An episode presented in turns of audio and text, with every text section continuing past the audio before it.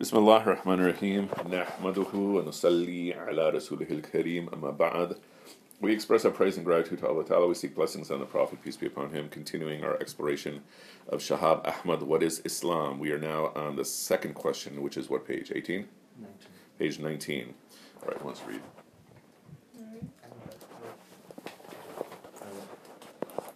The second question when Sufis make their culminating assertion that virtuoso friends of God, awliya Allah, singular wali, who are at experiential oneness with the real truth and haqiqah, are no longer bound by the, the specific forms and strictures of Islamic law and ritual practice, a sharia, that confine less spiritually and exist, existentially developed souls.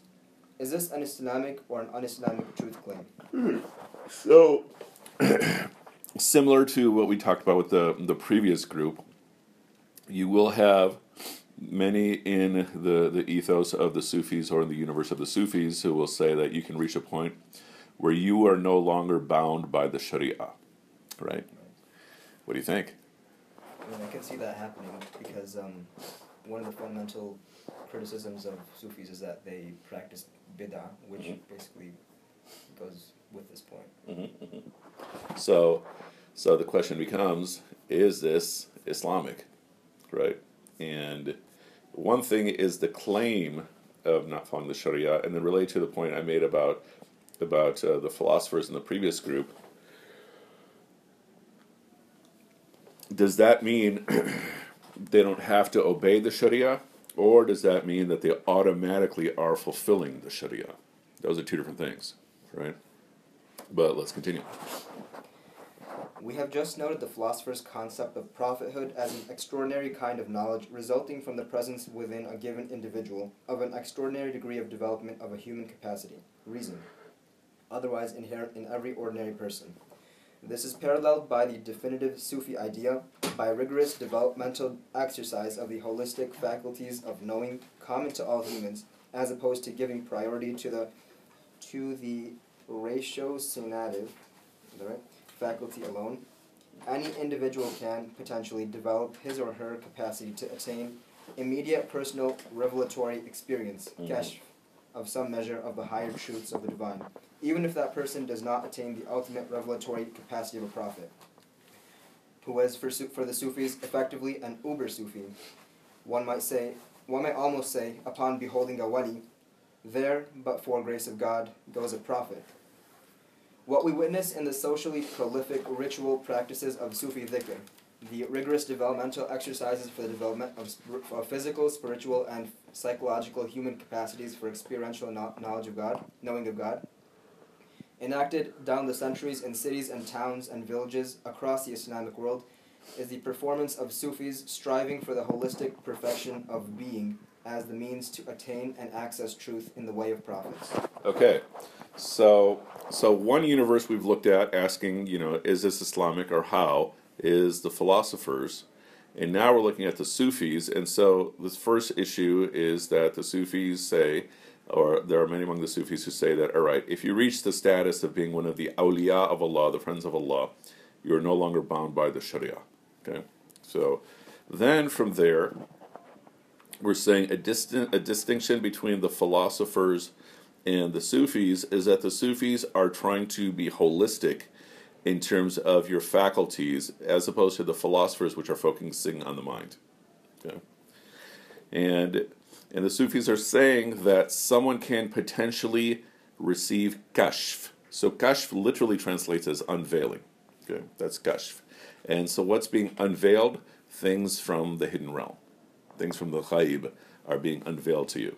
Okay. Uh, Sufis will not claim that this is wahi, meaning wahi is only for the Prophet, peace be upon him, or the prophets, peace be upon them. And the Sufis can still have kashf, which is not authoritative. So wahi is authoritative over everyone, but the Sufis can receive insights. Mm, have you ever had a dream that's come true? You have. Okay. I mean, I have. I've had students over the years who have had true dreams. That could potentially be kashf. Um, I mean, it could be, you know, a firing of synapses. But I have one student who he will have true dreams periodically, and like he'll have a dream, and like the event will happen one or two days later, and he'll realize, yeah, I just saw this in a dream, right? Um, so the Sufis, I mean, the first point to think about is, is that the Sufis are saying that's possible, and they're also saying that is attainable. Would the philosophers argue that that their higher truths are wahi, or would they say that that's an insight? Uh, I would guess that the, the, the mainstream philosophers would not call it wahi, right? That wahi is only for prophets, peace be upon them.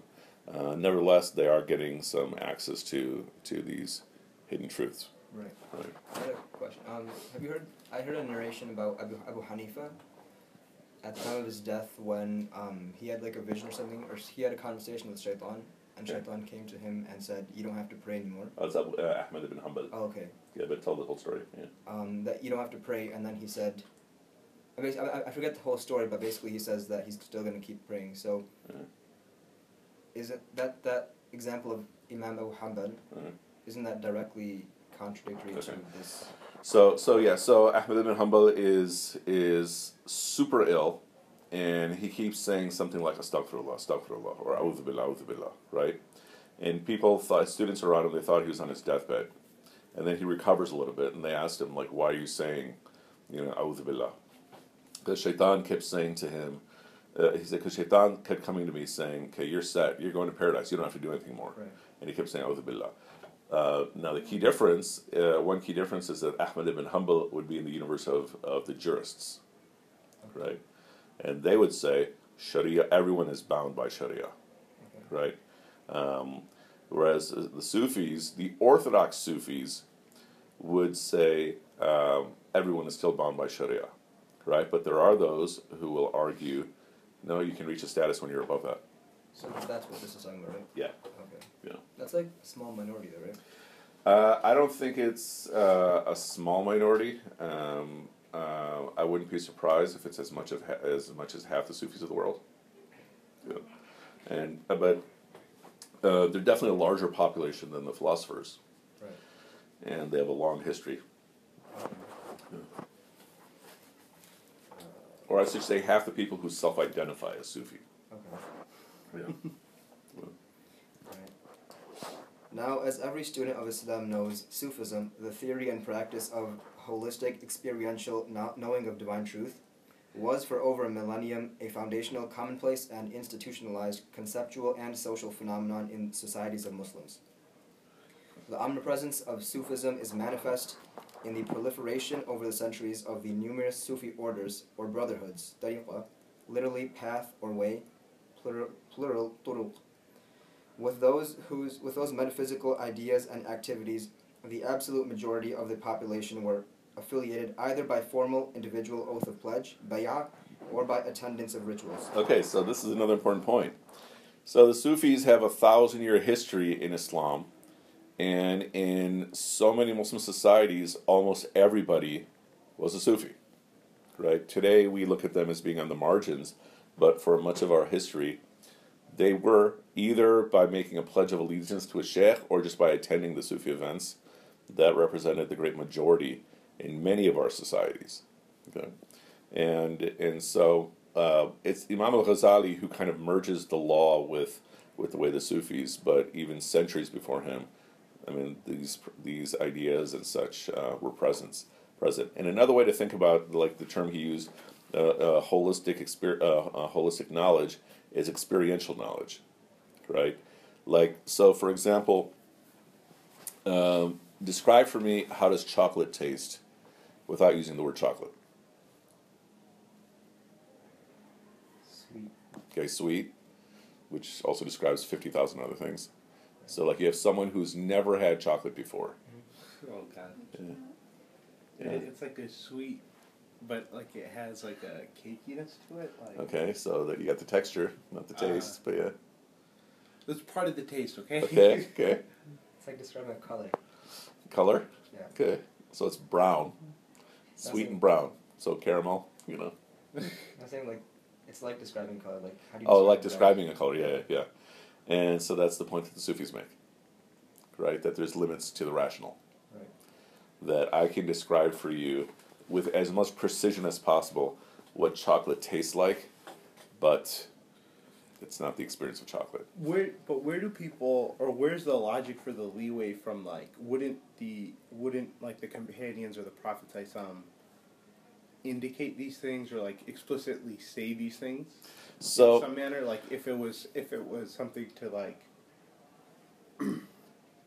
aspire to or to have in the tradition. So there's a few ways to look at this. Uh, one is, well, I mean, I don't think they would explicitly say these things in this word, in these words, right? Just because we're speaking of a, of different centuries, right?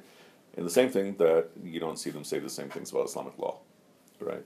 Um, but it goes back to the other point that okay, is it fair to say that they have reached these states? So Sufis will often speak either of Abu Bakr or Ali as being the first Sufi if not the Prophet peace be upon himself. And and uh, looking at how, for example, Ali, we have a lot of uh, a lot of teachings attributed to him. Um, you know, from a Sufi perspective, he just, just sounds like he's talking about Sufis, right? Um, you know, like you know the the Hadith where the Prophet peace was saying, you know, this world is a prison for the believers and paradise for the non-believers. And then what does Ali say is the meaning of that? I mean, the way we often understand that is that okay, if you're Muslim, you can't do anything whereas not non-Muslims are free to do everything, right? And Ali is saying, no, what this means is this world is a prison uh, for the believers because they cannot get completely to God in this world. They're imprisoned from getting closer to God. Mm. And then you're finally released uh, with death. Whereas for the non believer, their God is in this world, so they're in paradise. Right? That's very much Sufi language. If we're talking about bypassing the Sharia, think of that as different language than you know not being bound by the Sharia. Right? Mm. You know? um, I mean, Umar seems to have the power to change the Sharia, doesn't he? he right, but. Hmm. Talking about the Bid'ah Hasana? So there would be Bid'ah Hasana, essentially, right? I mean, when we went from a textbook Islamic law perspective, we would not call that um, you know a violation of Islamic law, right? But he he institutionalizes things related to prayer that the Prophet did not do. You know, Tarawih becomes becomes uh, a collective thing. Isn't he also a, like? Couldn't he be a source of the law as well, though? So in Sunni thought, um, the Sahaba are also looked at, especially when they do something different than the Prophet, peace be upon him. And and part of the logic is that if one of the companions is doing something that contradicts the Prophet, peace be upon him, they'll get called out by other, uh, by other companions, especially if it's a person in leadership, right? And, and so from that perspective, for in, in the Sunni lens, they then become uh, looked at as part of the construction of the law. But the construction of the law is taking place later. Right, as like a thing. Yeah. You know, you'll have terms like like nafal and sunnah and fard but it gets developed by later generations. So my point is that what you're saying about the Sufis uh, can, even to some degree, uh, be applied to the law too. Okay. Yeah. Um, on the flip side, another way to answer that is: Do they say anything that contradicts this? Uh, I'm not aware of anything like that. You know, it's entirely possible that this is all a playground of shaitan, right? And so one way to look at it is what do people produce? So one famous case of this is Hallaj, Mansur al-Hallaj, he dies around 922. And he's the guy who became famous because he said, An al-Haq, I am the truth. Okay? Okay, Paul Pierce. And so, I'm sorry? I was like, okay, Paul Pierce. Does he say that, Paul Pierce? Shit, that's his nickname. Oh, the truth? Okay. So, so that obviously sounds like blasphemy. Like if he said, you know, I, Ana, uh, Ana Rahman, I am a Rahman, right? He's, it sounds like he's saying, uh, I'm God. And and so in the jurisprudence lens, yeah, that's that's like a blasphemy. Okay. Um, in the Sufi lens, he's not saying I am God. He's saying I cease to exist. So all that is left is God. Yeah, that's what he's actually saying. Or another way of framing the exact same point: uh, all I see now is God. And another way this is described within the within the Sufi lens is is there's the hadith of, you know, the Prophet speaks uh, about like uh, and he says, you know, Allah loves tauba uh, more than the example of this guy who's uh, with a camel in the desert, and then he sits down and he looks up, and the camel's gone away with all of his supplies, and now he's just there. And then, you know, if he prays to Allah, and eventually the camel comes back, and this guy is so elated that he says, you know, I believe there uh, there's no God but me, and Muhammad is my messenger, right? Like he's kind of just like so excited that he's almost lost his mind. That's another way that that uh, that line is interpreted from within the Sufi lens, that that you can reach a point of such exhilaration that you almost take leave of your senses. These are all different interpretations of that, which from a jurisprudence lens is a statement of blasphemy. See what I'm saying? Do you know what context he said that in? Who Hallaj? So, oh yeah, yeah, it's good that you asked me that. So, so this is uh, so he was famous for all kinds of strange practices. Like he would start walking around his house. He'd start doing tawaf around his house, which again looks like he's doing some bizarro worship behavior. And he said he to the people in his town he was doing this um, because you guys are not giving the the the Kaaba its proper due. You are doing tawaf to Allah. You're not doing tawaf to the Kaaba, right? And and so you doing tawaf to the Kaaba is no different than me doing tawaf to Allah, to the house, to my house. And another way to test this is to see what they have to say, using your own reason. You know, are there the words? Are their words the words of a madman? Or is there some sense to it? And so in Hallaj's teachings, um, I think it's clear that he's not speaking the words of a madman, right? And not even the words of someone who is a heretic. I mean, he was eventually executed. He was tried and executed. For heresy? Yeah. Um, but. Um, Muslims don't play. Sorry? I was like, Muslims don't play. Yeah, Muslims in the past, yeah, they don't play. I mean, there's uh, there's this guy, uh, Ibn al Muqaffa, who was either a treasurer or a translator, but somebody some of high uh, rank, and he was called Ibn al or he was called al Muqaffa because both of his hands were, were chopped off uh, for for some crime, and and you know then he's still coming back to work, and yeah that's the point. Muslims uh, don't mess around, but uh, so the point being that um, when you go through Hallaj's readings, um, no, you're asking me the context. Um, yeah, well, this is that I'm saying when you go through Hallaj's readings, um, they're definitely providing you with insights.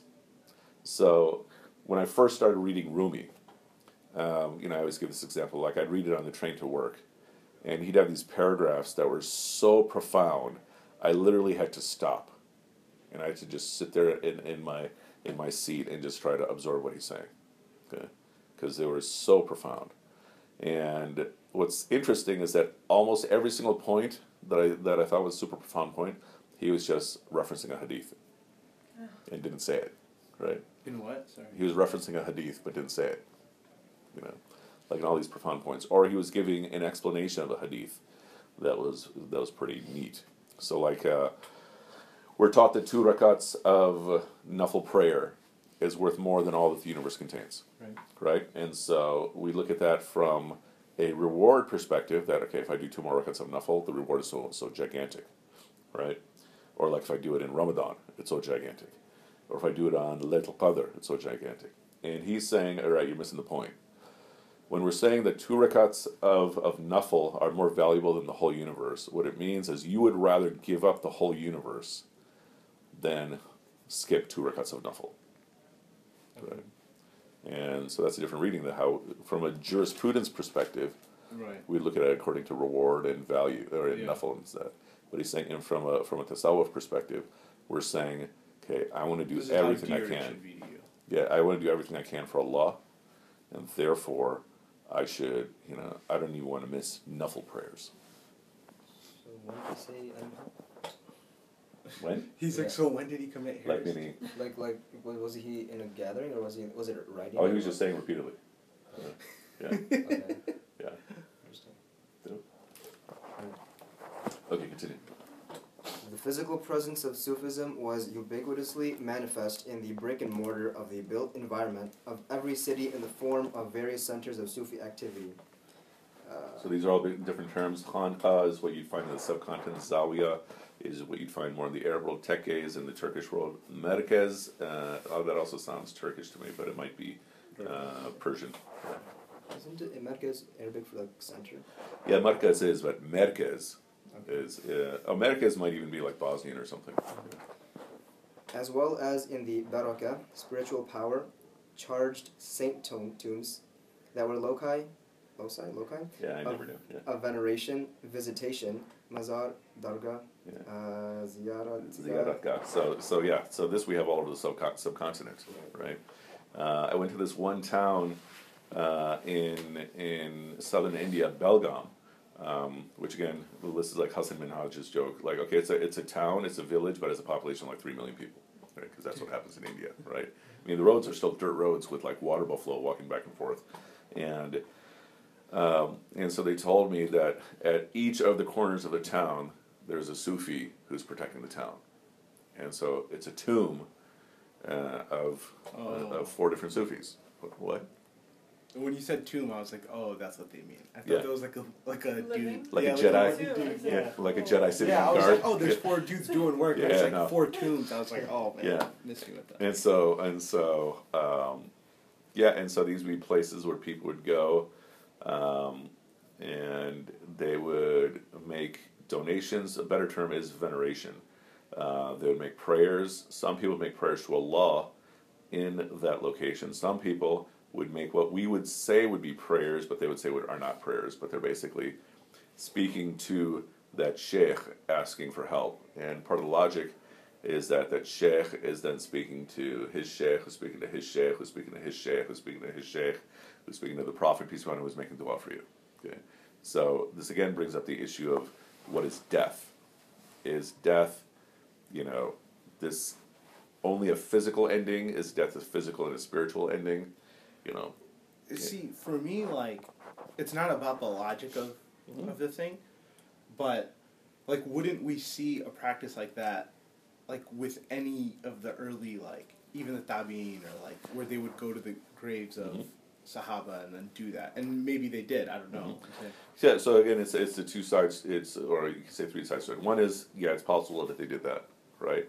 Uh, um, another is uh, it may they may have done that, but the language we read a lot of these passages, we don't see it's right before our eyes, right?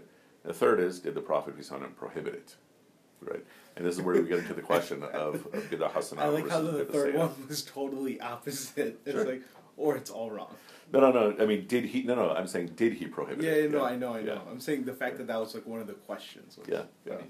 And so, like, like for example, you're not supposed to do salat as a tomb at a tomb. And we, we had this issue, like uh, again in my short trip in Egypt, we were we were going on a tour of all these sites, and we went to the the, the tomb of Imam Shafi. Okay. And the physical structure is it's connected to a masjid. Okay. And the Prophet peace be upon him said, don't don't pray, meaning don't do salah at at a tomb at a grave. So I some people were saying we're not supposed to be here, and I made the point. Okay, the tomb is over there. It's a different room. This is the musalla. This is not part of the tomb, and I think some people are still hesitant to to pray The- inside there. They had that at, at Sheikh Zayed Mosque in Abu Dhabi. Oh, really? There's a tomb there. Yeah, so the the founder, I think of Sheikh Zayed. Yeah, he's uh his his tomb is there. Oh, really? And it's playing. It was interesting to me to see it in the Gulf. So like there's uh there's like the masjid where it's like it's not in the musalla or anything. Okay, but that, that's the really white masjid. Is that the one? Yeah, yeah, yeah. Uh, and there's a it's all marble and then but like in the courtyard or before, you hear like Quran just playing on these speakers blasting. And at first I thought it was them reciting Yeah. inside, but then I went and it's just being it's just being played outside the like grave. Wow. Okay. Yeah, it was really. And I took a little. I wanted to take a recording, but then a security guard's like, "You can't do that." And I was like, "I'm not trying to get arrested in the UAE." Yeah. But So- I, th- I still think I got it somewhere. So the question is not um, is this a valid Islamic practice? The the point is that this has had a long history in the Muslim world, Okay. and this goes back to the question of all right, this seems to be contradicting what we're taught from a jurisprudence perspective. So is this Islam? Is this not Islam? If we call it not Islam, then why did it survive? And it would be too easy to, to just brush it off and say, okay, these people were, were innovators, they didn't know what they're doing, you know. But it may be that this is also legitimate. I mean, A.R. Rahman, um, the, the Bollywood composer, uh, he became Muslim because of these guys. Like his sister was super ill, and no physician or anyone could help her. And then, sort of desperation, they went to some some Sufi, and and like he did whatever, and then she became okay, and so he became Muslim because of that. And so he changed his name to Allah Rakha Rahman. So it's like how would you translate Allah Rakha? Like you know, like God um, has kept him. Yeah. Yeah. yeah. So there's definitely an efficacy, right? That it definitely works. I'll give you another example. This is my my papa, so my dad's sister's husband. Uh, he had a stroke, and he was he basically became like an invalid. Okay? He himself is a physician. His kids are physicians. They went to physicians, and no one had anything. And they thought, okay, well, let's talk to this one Sufi that we know. And so he gives them all these specific recipes, right? And so this one recipe is take a, a, a recite this particular surah x number of times, and take this particular ayah, write on a sheet of paper, and put it in water and mix it. Okay, and and so then, and then come back and tell me what happens. Okay, and then they do that, and something's happened, and then they go back, and and then he gives a second recipe, which again is reciting certain passages and doing some other stuff, usually with water, and and so my cousin is saying that um, when he did this, suddenly his father like had these convulsions, okay, and and doing more of these recipes, his father was walking and talking again. Okay. Uh, he still had a slur, and he definitely, you know, was a victim of something. Like, you know, he definitely had a, um, uh, what do we call it? Like, you know, massive limp and stuff. And even looking at his toes, his toes would always be stretched out when he'd walk. Yeah. Yeah. You seen that? Yeah. No, no, I'm just saying. Yeah, like I was Okay. listening to your story. Oh yeah. Thank you. And um, and yeah, I mean, eventually he died like ten years later. But he went from being an invalid, and so we could say So coincidence or what? maybe, but like effic- Laura's like, uh uh it's the real thing. Yeah. No, no, because efficacy isn't always. I mean, that's cool. It worked, right? But like, that's not necessarily like proof to me Proof of what? of like that this should be a practice. Okay. So, meaning like, um, I was had talking to someone else about this, right? Like, I was like, uh, let's say let's say you believe in in possession, yeah. right, as a thing, and so then what would you say like if you're a Muslim, then what would you say about all the Catholic priests who are saying no, we've we've been Mhm. able to successfully Mhm. remove people from like Mhm. remove the devil from people. What do we right? say? and there's there's cr- there's efficacy and Mhm. it all works. Mm-hmm. And I'm saying there's no reason to me like why it couldn't work. Sure, Mhm. it's plausible. There's nothing like, but I mean, I don't believe in. I'm not even gonna say all this on recording. I'm Okay. just saying like. I'm just saying if there's that efficacy, then what do you respond to that with? Okay. So so a couple ways to look at this. One is is this something exclusive to Muslims? Meaning if I use this as a proof of Islam, then that's an issue. Right? But if I'm speaking about this as a real thing, that's something else. Yeah. Or, you know, from the shaitan perspective, um, this could be a technique for shaitan to lead you astray. Like, Yeah. you know, But why couldn't this be?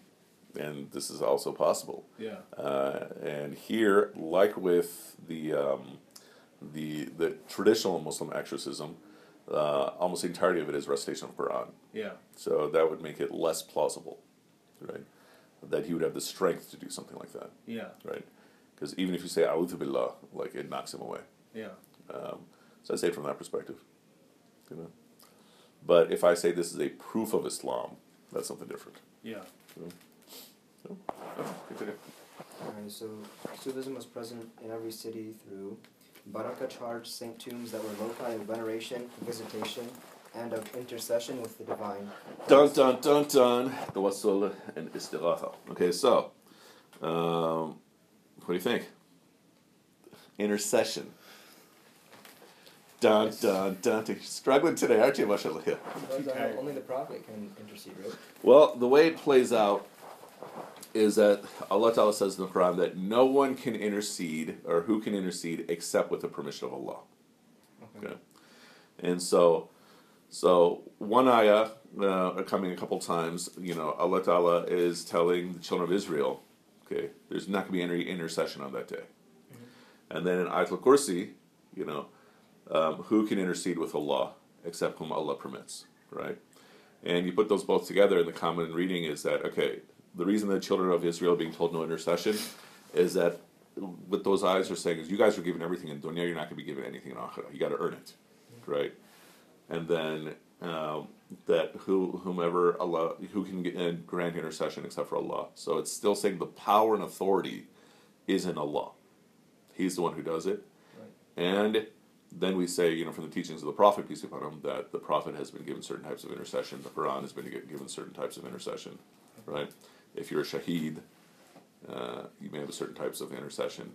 Uh, if you have a hafiz, maybe that's why a lot of parents send their kids to be hafiz, because then it's like hopefully a pathway to What about, paradise. what about a hafiz that doesn't believe in Islam anymore? Yeah, yeah. I mean, that's that's why. I know. Oh yeah, that's uh, I read a guy, he was hafiz, and then he was like, but he still led prayer, but he's like, I didn't believe in it. ouch. And I Yeah, was like, that's kind of savage. yeah. I mean, there's a famous Muslim writer who who um, who used to joke about how when he was in undergrad, he used to give Jumu'ah khutbahs. He didn't believe in any of it. Everyone used to praise him. Wow, that khutbah was profound and all that. Yeah, yeah. So, so so the point being, um, the prophet definitely, Uh-huh. but then the prophet seems to be saying that you know other people might have that. There's actually an ayah in Surah Anbiya. Mhm. Um, it says that it talks about angels, Okay. and it says, um, وَلَا يَشْفَعُونَ إِلَّا لِمَنِ ارْتَضَى So no one intercedes except whom he pleases. So Mhm. I guess that's the same concept, but that's in context of the angels, right? I'd have to look it up and see. Um, do you want to see it now or later? Uh, we'll show it later, show yeah. But so the principle here is where the question becomes: Can you know uh, someone provide intercession that the prophet peace be upon him did not tell us about, right? Um, and then the way another way to respond to it is: Did the prophet peace be upon him say no? No one else but these sources. And what a lot of these fields are addressing are those ambiguities, those those uh, empty spaces in between. It'd be one thing, like I don't know if there's any, you know, you know, any sort of universe of Islam that says, all right, you know, we're all going to eat pork, right? Alcohol we saw in that early story, but most of these groups, um, you know, find their place in a lot of those empty spaces. Right. Yeah. Right. right. Um, Which is, I mean, part of it's funny to me because like they'll say like, well, you can hit a point where you transcend Sharia, but like, there's another part of them that stays like within, very traditionally within the law. Like okay, explain further. I mean, meaning like they won't be eating pork, right? Like they won't Sure. be like. Usually, what you'll find with with uh, um, uh, these Sufis is that they'll be speaking not about themselves, uh, but they'll speak, be speaking about the sheikh or some sheikh in history, right? Or more often than not, they'll say, "Okay, you guys are focused too much on the Sharia to the point that you miss the point and you miss God." Right? That's usually how this language actually plays out. So this mythical figure that might not actually exist at that time. Meaning somebody in history, so it might be like the, the person after whom the, the tariqah is named, Okay. right? Um, and it could be that these are all just legends that have been turned into true stories, or maybe they really happened. Or Right. Or maybe the legends. Yeah, sorry? They could still be legends. Or they could be legends, right? So there's the legend attributed to Abdul Qadir Jilani, the one uh, I always love talking about, um, where he's walking on a retreat, and then this light appears in front of him, and then this beautiful man comes out of the light, and then the man says, I am Allah, do sajda before me. And then Abdul Qadir Jilani says, A'udhu billah, you are not Allah, you're shaitan. Okay? And then the man says, You're correct, your knowledge saved you. And then he says, A'udhu billah, it was not my knowledge that saved me, it was Allah who saved me. And then and then Shaitan says, Again, you are correct, but you should know that I led 100,000 scholars astray because they thought their knowledge saved them. Did that really happen? Dun dun dun. Wait, this was in a dream or this happened to him? Uh, the legend is that this actually happened. I thought Shaitan would never actually claim to be Allah because he still is a servant of Allah. Or like a, Meaning he he has given up the idea that you can actually worship him, but he hasn't given up the idea that he can fool you. But how did that? How did Wait, he's how, giving up the idea that you can worship, that he can worship. him? So so so with the estab- with the conquest of Mecca, Shaitan has given up any hope that he himself will be worshipped. Right. I mean, there's of course you know temples of Satan and stuff like that, um, uh, but uh, the idea being that he has given up you know any legitimate hope that he is going to be worshipped ever. Yeah. So what are you saying? I thought that. Um, I forget where, but it says somewhere that he he leads his people astray, and then he says, "I'm innocent of you." Yeah. I would I would never like commit shirk. I don't know about I would never commit Or I would I would never do something. I forgot I forget what it was exactly. I don't know. I mean, there's there's the passages in the Quran where the, um, in hell, some people are coming to him, and he's saying, and I'm paraphrasing, "Look, you know, you know, I didn't keep any, I, I don't keep any promises, right? Allah's the one who doesn't break His promise." Uh, But see if you can find that passage. Yeah, yeah. That'd be interesting. Yeah. Okay, let's continue. Um, the near universal pre-modern practice of the visitation, ziyarah, of Sufi tomb shrines to benefit from the blessing of the spiritual power of a deceased saint is expressive of the recognition on the part of its practitioners of an unseen cosmos of revealed truth, in which Sufi practitioners were active participants and of which they were active conveyors. God himself, God himself tells us that He is the originator of the heavens and the earth, who has knowledge of the seen and the unseen. And the real higher truth, haqiqah, to which the Sufis aspire, is the uncorrupted, pure truth of the unseen, non material reality, to which material reality and its truths stand in a figural or metaphorical relation. Okay, so like the philosophers, they are also speaking of this higher truth okay, um, that is not available to everyone. And so they're using the language of haqiqah. Okay? I mean, Allah is the one who has the knowledge of the seen and the unseen. And there, and so what are the Sufis essentially aspiring to? To see reality truly for what it is. Meaning seeing the unseen. Not so much. It's not the same as seeing the unseen. So think of it this way: that all right, think of how you look at the world when you're 10 mm-hmm. and how you look at the world now. And so, would you say that you have a better understanding of reality now than you did when you were ten? Yeah. Yeah.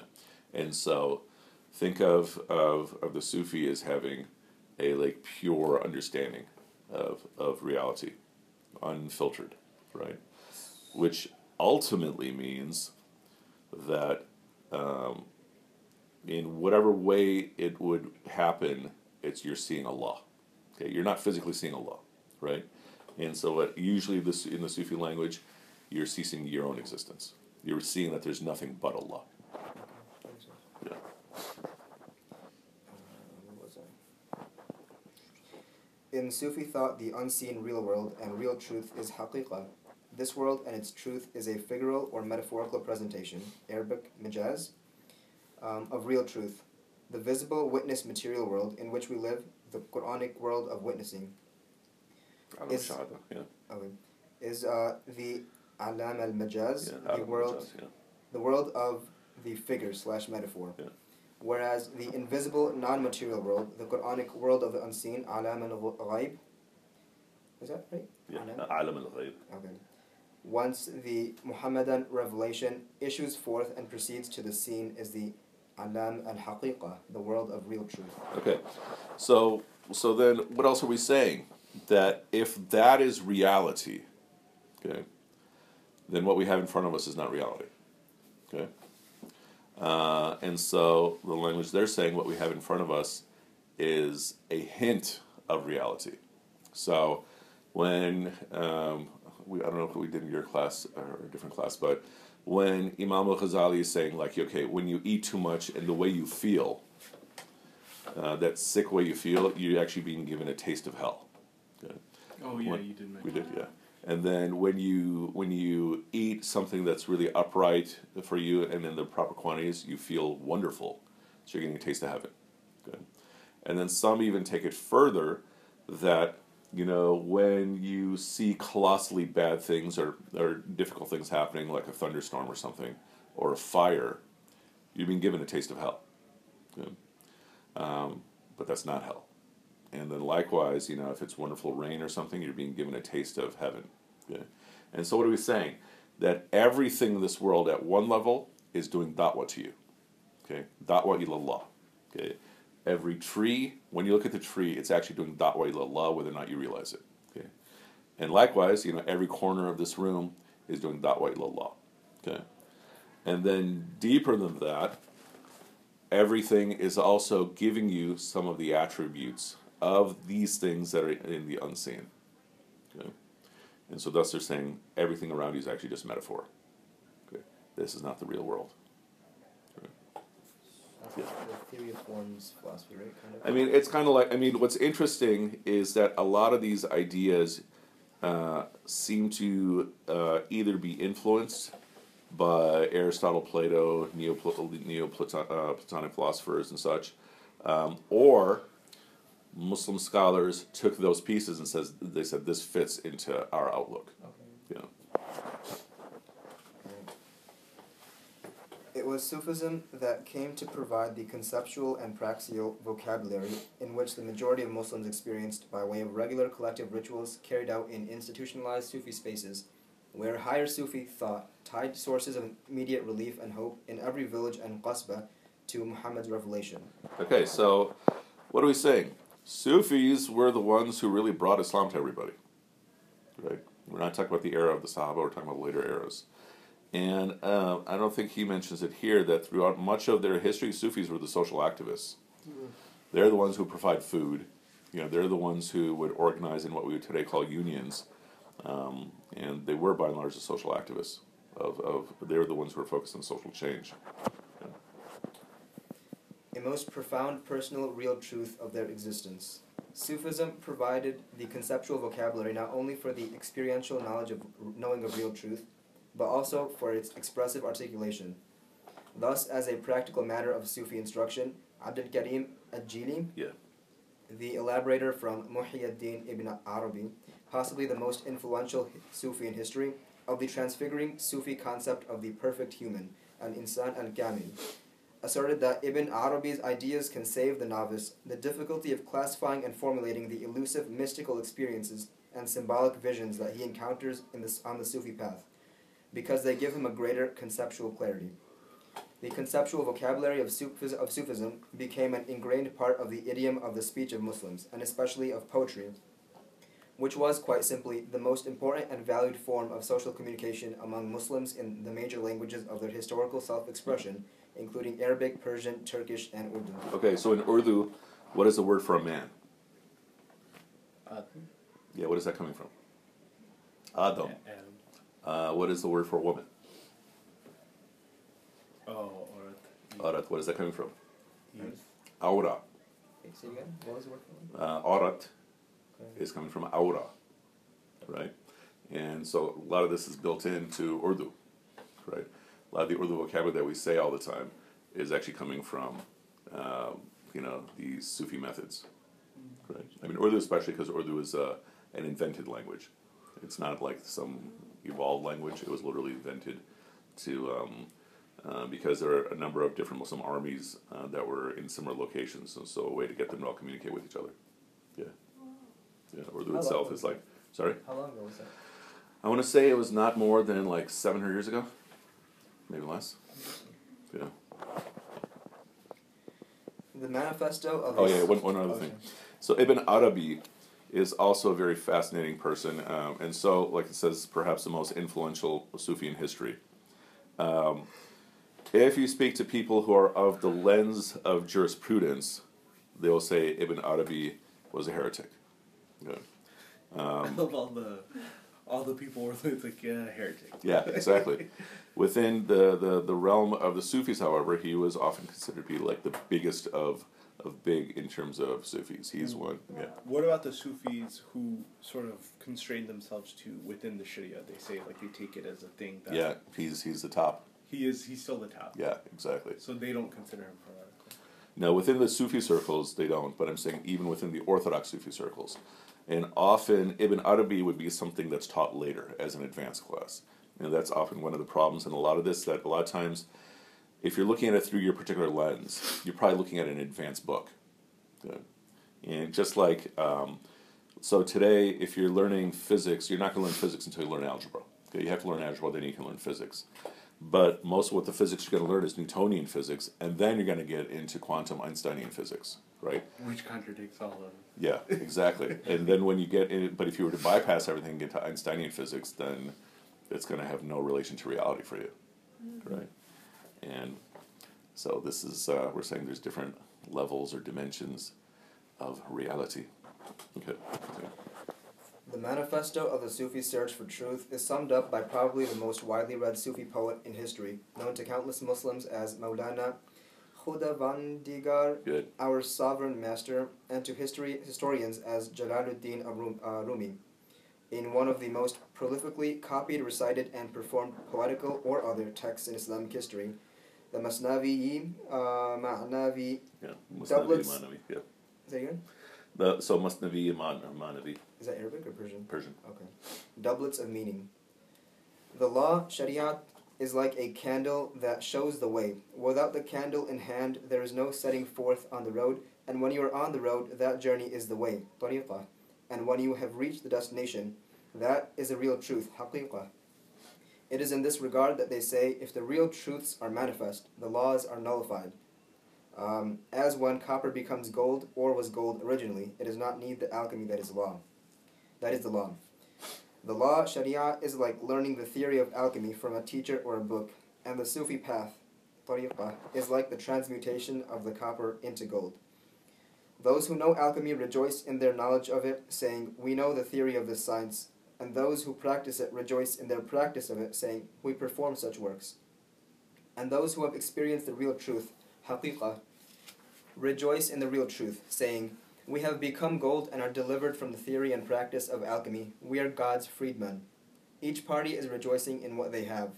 Or the law may be compared to learning the science of medicine and the path to regulating one's diet in accordance with the science of medicine and taking remedies, and the real truth to gaining health everlasting and becoming independent of them both. hmm So Dr. Umar's metaphor is that the law is the milk, and the way of the Sufis is the butter that comes from the milk.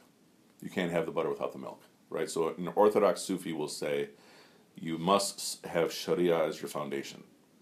And then when they're saying someone uh, no longer needs the Sharia, what they're saying is someone no longer needs someone to tell them, or they don't need to be told you can't do this or you can do that because they innately do it, right? And so then that would be another way to think of the way we think of uh, Umar and Abu Bakr and such. Like they were already doing a lot of things that later became commands, you know, that were not commands uh, at first. And so, so a lot of times when we hear someone is not bound by the law, it, what we hear is that they can do anything and everything, and that's what some people that's what some people interpret this as. and you can, as you can imagine, that opens the door for all kinds of abuse. Um, but a common way that this is understood is that you are automatically practicing it. So, okay. The frankly stated ultimate goal of a Sufi is to rise through the hierarchy of truth to the real truth of God, in the process becoming freed from the prescriptions and proscriptions of the law, which, upon arrival at the real truth, are nullified. So that's, that's exactly what we just said about the philosophers too. As Abu Sahl at Tustari, one of the first to author a recognizably Sufi commentary on the Quran, once said, The Gnostics have a secret which, if manifested by God, would set the law at naught. Okay. So it's another way of saying that, you know, if the Sufis shared what they've experienced with the masses, you, they would mess everybody up. Right. The Sufi claim to knowledge of a different register of divine truth is well expressed by the famous Sufi Ruzbihan Baqli in the preamble to his exegetic, exegetical commentary on the Quran. And so, so notice that they're all writing commentaries on the Quran. It's not like they're they're you know skipping past it. God gave the exterior reins of the Quran in the hands of the people of the exteriority, from among the scholars and philosophers, so that they legislate in ex- exterior rulings and limitations and forms and laws, sharia, sharia, sharia. And he made the unseen, ghaiba, of the secrets, asrar, of his discourse, discourse, and the concealed subtleties of his signs for his elect few, and made himself manifest from his world, world from his words to their hearts, spirits, intellects, and secret most selves, by means of revelation, kashf, direct vision, ayan, and clarification, bayan.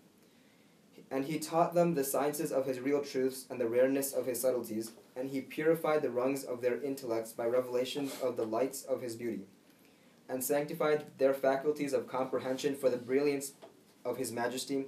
And he made these repositories, he made these the repositories for the trusts of the concealed signs of his discourse, and for the complex secrets which he has reposed in his book, and for the subtle allusions in the ambiguities and difficulties of the verses. And he himself taught them the meanings of that which he hid in the Quran, so that they come to know by his making it known to them.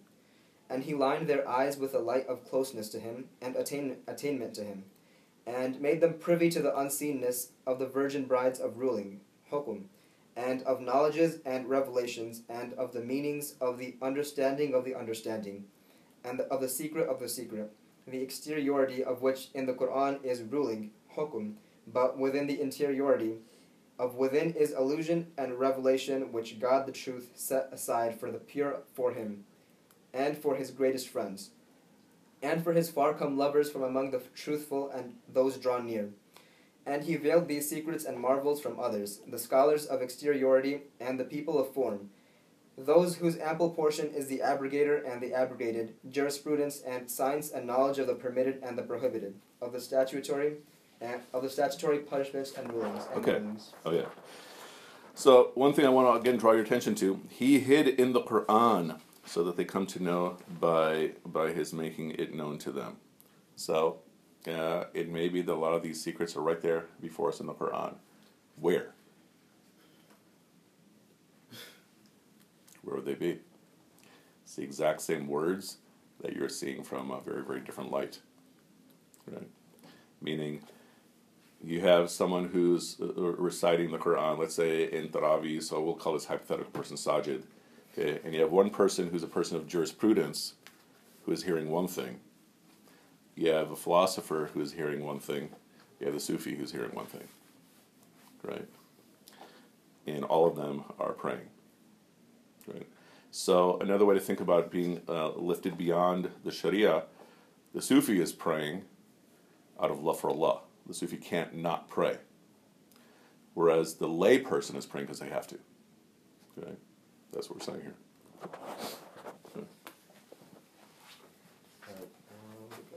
Okay.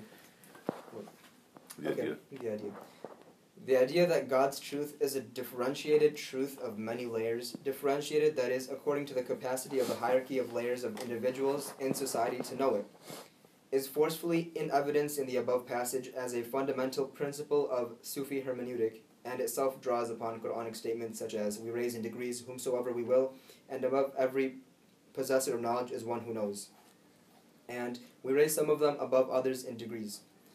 The highest and deepest truths are those which Sufis access from the unseen by direct experience of divine communication, while the lower truths are the truths of the law, of the abrogator and the abrogated, jurisprudence and the science, and science and knowledge of the permitted and the prohibited, of the statutory punishments and the rulings, which are deduced by jurists from the surface of the divine text and occupy the bottom rung of the hierarchy of knowing. hmm So, yeah, so imagine uh, you're climbing up a ladder, and at the top of the ladder is Haqiqa, and the first rung of this very long ladder is Sharia. Right? Um, so, and it's a long ladder. There are, in other words, connected but differentiated levels of truth, the fact of which implies that there are connected but differentiated epistemologies for the determination of truth. hmm So you, see, you understand that? That if there's different levels of truth, then it follows that there's just different methods to find these different levels. So even when we speak of Islam, Iman, Ihsan, the way that it's commonly, interpret, commonly interpreted is the realm of Islam is the realm of fiqh. The realm of Iman is the realm of Aqidah, and the realm of Ihsan is the realm of the Sufis. So how do you have how do you practice the fiqh without knowing the aqidah though? So the basic, uh, so the basic point there becomes that you're doing it out of obedience, right? And that's almost like you know after the shahada, your first, you know, for lack of a better term, uh, your first aqidah uh, or your first principle is that you're obeying Allah, Right. submission, and then aqidah is getting to what's concrete and the unseen, Okay. right? Angels, books, messengers, and so forth and so on. So but you should need like some aqidah before you start I mean, yeah, you'll have basic, basic, basic aqidah. So that's, you know, La ilaha illallah Muhammad Rasulullah. Some people will start with a whole book, like Aqidah of Imam Tahawi, right? Uh, I personally think that's um, not necessary. You know, I think it's more beneficial to get someone started off in prayer, Mhm. right? And get the experiential aspect of prayer itself. Um, and then through that process, you're also doing Aqidah. Like, I mean, it could be that it's Islam, then you reach Iman, then you reach Ihsan, or it could be that all three of them are in the same time uh, at the same time. Right. Okay. Um, these epistemologies have human protagonists who both assert the truth making authority of their respective epistemologies in society and are also conditioned by the social authority of those very epistemologies. In this way, epistemologies are not merely theoretical notions but are also social actors. hmm That's a pretty deep line. So, an epistemology is not merely a theoretical notion, but is also a social actor. Continue, then we'll, we'll discuss it. That these distinct trajectories of truth posed not merely as an intellectual but a social challenge of truth making is well expressed in the above passage by Rumi, where this social fact is summed up with the Quranic quotation each party is rejoicing in what they have. That is, each party advocates its own means to truth, its own hermeneutic and ep- epistemology. Okay, so thus we call a school of law like a school of thought. You're part of a school of law. Are you raising your hand? Or no? Oh, sorry. and then then you'll have you know the the tariqa, and that becomes something physical because they'll have a building or a room, right? They might even have particular ways of dress. So like the Naqshbandis in in India and Pakistan, maybe Bangladesh, how do they dress? They have the pointy cap, right? Yeah, what color is it? Green. Yeah, it's often green. Yeah. And so like the nicknames in Pakistan is often the HPs, the Hari Pagardis, so the green turbans, right? And and so yeah, they might even have their own their own uh, attire, right? You had similar things in Christianity, like you had, who are they called? Um, the guys who wore hair shirts. Uh, I forgot, but you know, like the different monks, the Jesuits will have their own different uh, outfits, and so you had stuff like that too, right? But we're saying is that this this whole thought and method starts getting institutionalized with physical structures, types of clothing, types of networks, and such, to the point that it almost seems like different groups within the community, and in some ways that's what it is. Because for some people, uh, their approach to Islam is more effective if it's fiqh. Other people, their approach to Islam might be better, might be more effective if they do this approach to Sufis, and so forth and so on. Right? A prominent and permanent thread of the history of Muslims has been the struggle to arrive at a coherent working relationship in society between the respective truth claims of law and of Sufism. A challenge to negotiate a sort of balance of truth, to adopt the title that the brilliant and urbane Ottoman bibliophile, social commentator, and cultural critic Haji Khalifa Katib uh, Jalabi Yeah. gave to the book that he completely completed shortly before his death in 1657. A balance at different times and places in history and at different social and discursive, discursive places in society, often weighted more to one side than to the other. Thus, Mansur al-Hallaj was is. okay was judicially executed in Baghdad in 19, in 922 on the basis of his not at all unique proclamation proclamation, "I am the truth," but has been remembered and celebrated by Muslims down to this day, not in his legal capacity as a heretic, but in his Sufi capacity as a knower and martyr of truth. Mhm. In sum, then, the Sufi lays claim to an epistemological, epistemological, and hermeneutic authority that is superior to that of the jurists, of whom Muhyiddin ibn Arabi once said, "The jurists and fuqaha in every age have been and still are in relation to those who have reali- realized truth, and muhaqqiqin, at the station of pharaohs in relation to prophets." how, how controversial is that? Yeah.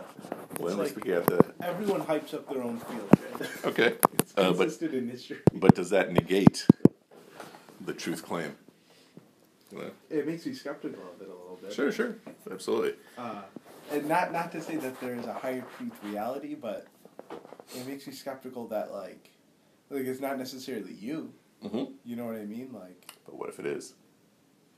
yeah, but I'm saying like it could be in it, but it could not be. Right? Yeah, There's totally, no, totally. like- there's no. I don't like. I'm saying the argument can be strong either way. Sure. Or just as strong either way. Like, Sure. And so the question would be it would be to, to determine how would we evaluate it. yeah. And one of the difficulties is that you can't really evaluate someone who has more knowledge, right?